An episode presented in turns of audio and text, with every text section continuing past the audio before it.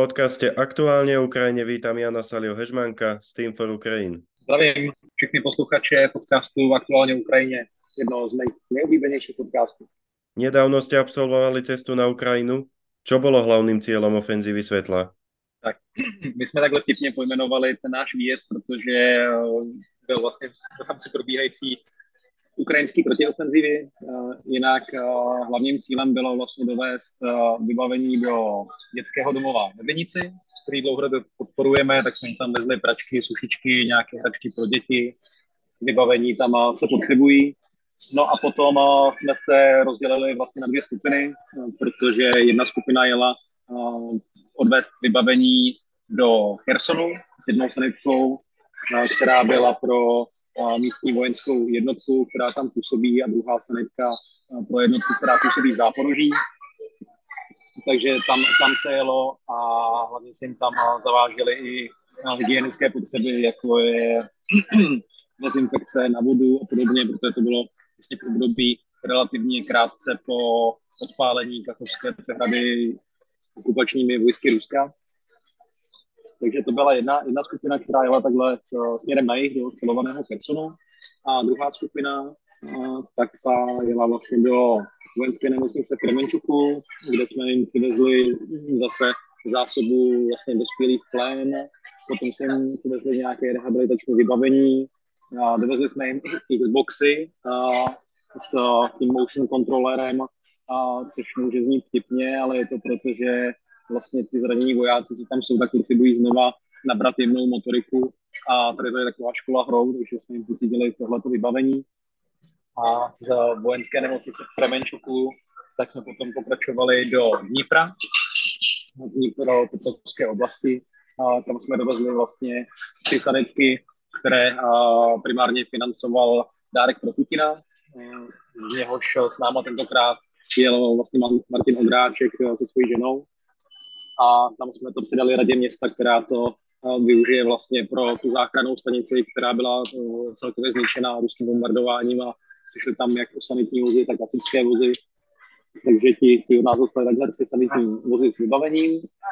Plus uh, potom jsme měli další důležitou zastávku a to byl Charkov, respektive Kupiansky za Charkovem, kde my jsme dovezli jednu sanitku, bohužel jenom jednu, měli jsme původně v plánu tam dovést dvě, ale jedna se nám po cestě porouchala, takže zůstala v republice a opravuje se tak druhou sanitku plnou zdravotnického vybavení, a zároveň dronů a počítačů, LCD displejů a dalších věcí pro aerorozvědku 41. mechanizované brigády, které dlouhodobě pomáháme a tu pomoc budeme rozšizovat společně s dalšími iniciativami. Takže jsme jim tam dovezli vybavení vlastně pro jejich polní obvaziště a pro aerorozvědku, kterou víceméně staví, protože to je nová brigáda a byť je nová, tak už je nasazená na Charkovské frontě v rámci protiofenzívy. Ako sa vám podarilo zadovážiť toľko sanitek a ďalšieho potrebného materiálu? Určitě to byla nákladná záležitost. No, tradičně je to převážně ze sbírek vlastně od lidí přes ty sbírkové portály, jako je Donio, a nebo vyloženě, co nám lidé posílají na náš transparentní účet s nějakou poznámkou vlastně ke kterému projektu chtějí, chtějí přispět z těch hlavních, které máme, těch pět jako pilířů co jsme představili v nedávné době, tak to uh, jsou vlastně peníze z toho a, a dohromady to jsou miliony, miliony korun už teď, co, co se tam vyvezly, ty, ty sanitky samotné jsou hodnota, dejme tomu, 600-700 tisíc korun plus zdravotnické přístroje, drony, počítače pro aerorozvědku a tak dále, takže odhadem minimálně 2, 2 miliony korun vlastně v rámci tohoto výjezdu, tak, tak jsme dovezli. Koľko potrebných sanitek si počas této misie dovezli na Ukrajinu? Tak původně jsme jich měli dovést, uh, dovést sedm, ale nakonec jsme jich dovezli šest, uh, protože se jedna po cestě porouchala, takže ten, tentokrát to bylo šest sanitek. Kde všade jste zavítali v rámci ofenzívy světla? No, tak my jsme víceméně projeli, když to řeknu, celou Ukrajinu. My jsme jeli od eh, Lvova vlastně přes eh, Vinici, Kherson, Kremenčuk, Dnipro, Charkov, eh, Kupiansk a, a potom zase zpátky přes Kiev a, a západní Ukrajinu, takže to, tentokrát to bylo pro změnu zase uh, takové tour, tour do Ukrajina. Dá sa stručne povedať, čo aktuálne najviac Ukrajinci potrebujú? Vlastně nedá, protože každá ta jednotka potřebuje něco jiného podle toho, kolik má vybavení, jak je saturovaná a i na jaké části fronty se nachází. Takže my zrovna u té 41. mechanizované brigády, tak se snažíme jim vlastně pomoct téměř kompletně se vším. Teď jsme se zaměřili primárně vlastně na uh, drony, na aerorozvědku, noční vidění, termální vidění a takovéhle jakoby speciální vybavení.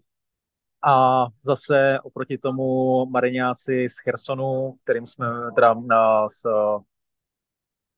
Mariupolu, který teď jsou dislokovaný v Mikolajevě, tak těm jsme vezli taky vybavení, taky drony a další věci, tak ty teď pro něj potřebují uh, slušný dalekohledy s velkým zoomem a ideálně ter- termovizní kamery, takže ty požadavky se dost liší a nedá se říct, co jako je potřeba nejvíc teď aktuálně.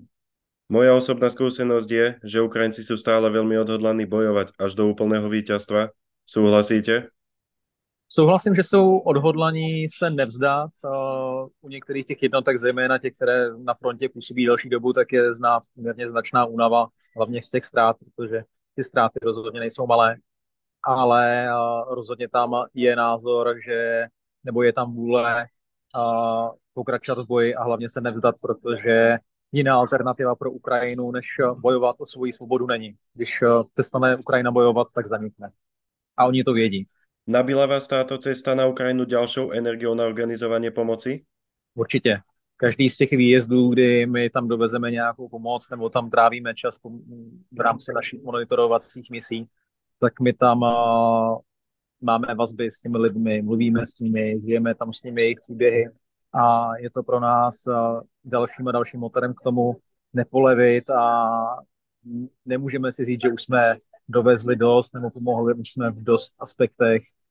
Prostě ti lidé potřebují naši podporu dlouhodobě a bojují svým způsobem a náš kolektivní boj za nás, oni tam ztrácí životy, oni tam trpí, jim tam umírají civilisté, my na tom zatím tratíme naštěstí jenom ekonomicky, takže určitě nás každý takovýhle výjezd a, a potkání se i s těmi lidmi, které známe a dlouhodobě podporujeme, tak nás motivuje v tom pokračovat.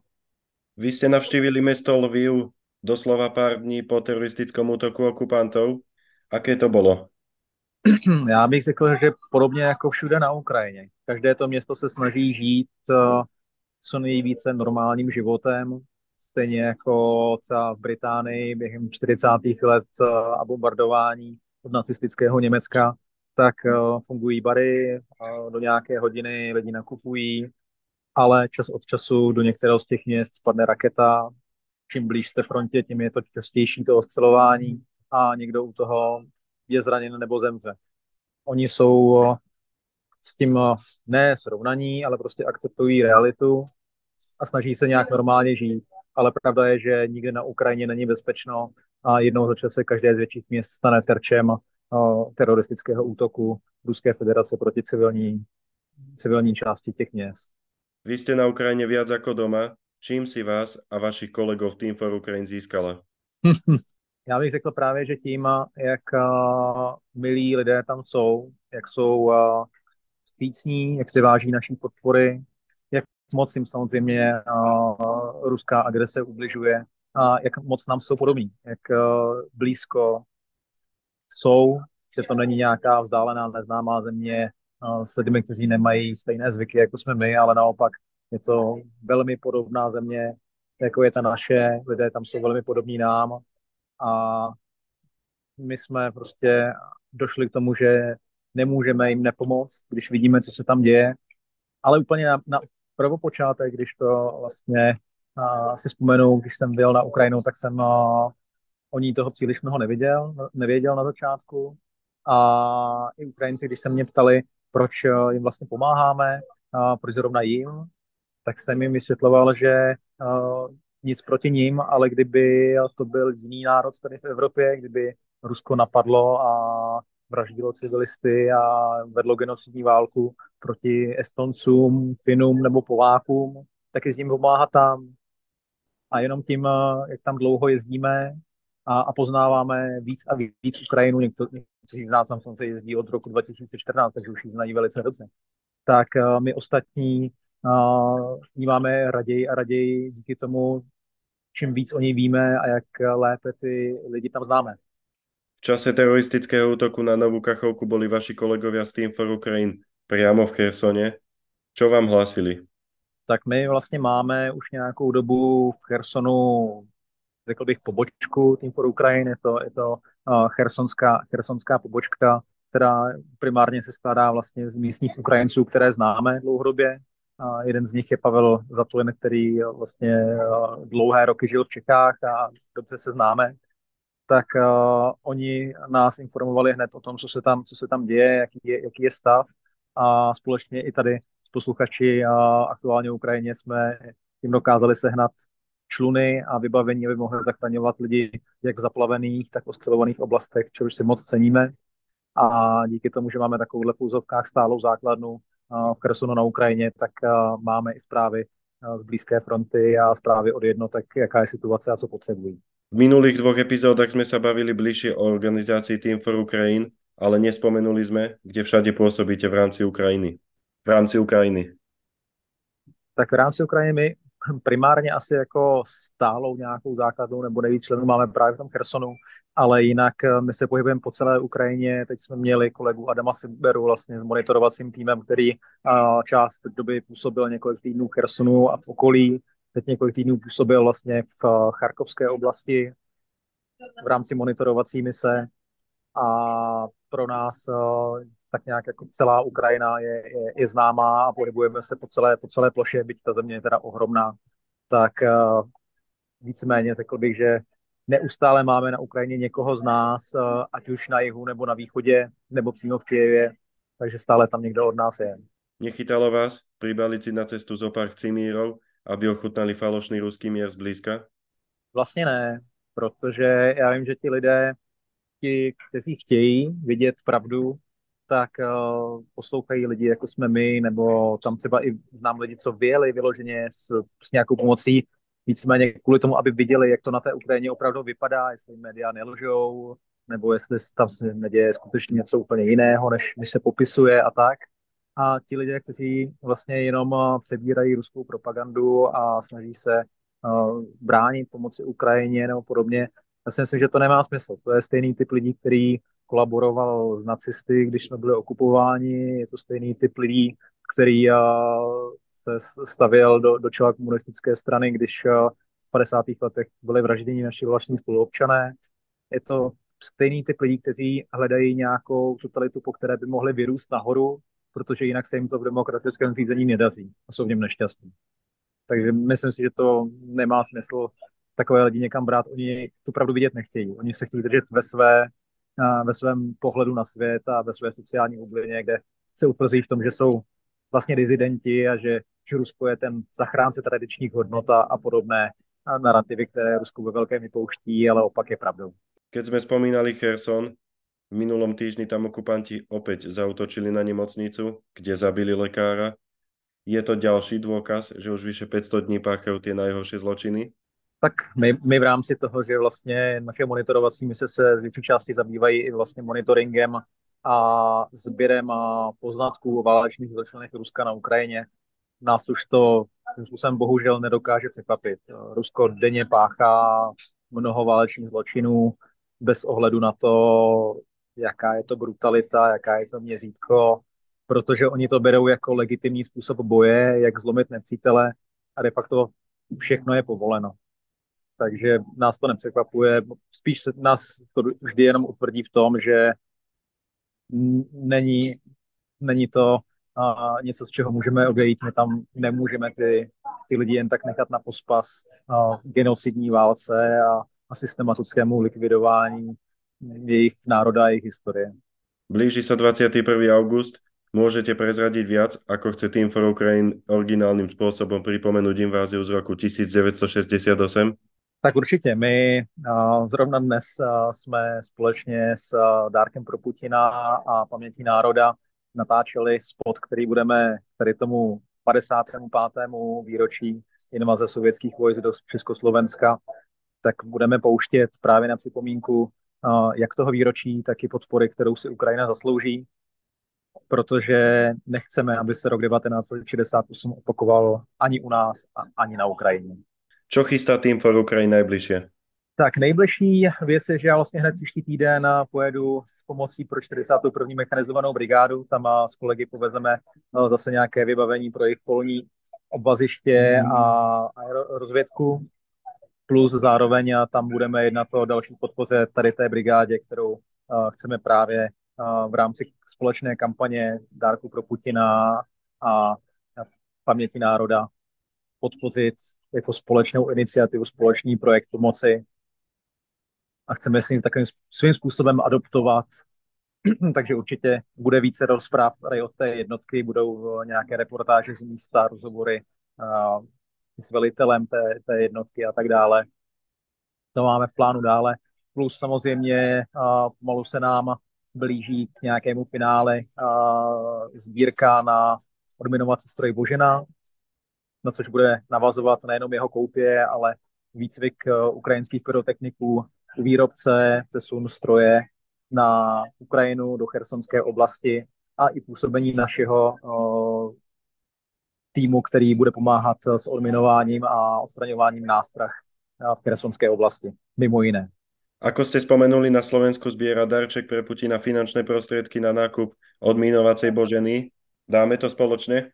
Já si myslím, že to určitě společně zvládneme a, a věřím tomu, že ukážeme, že Československo dohromady i zvlášť ctí demokratické hodnoty a, a váží si nejenom svoji vlastní svobody, ale chce dopřát svobodu i svým uh, sousedům, nejbližším a, a pomoct jim v udržení svobody v rámci boje, boje proti okupaci ze strany Ruska.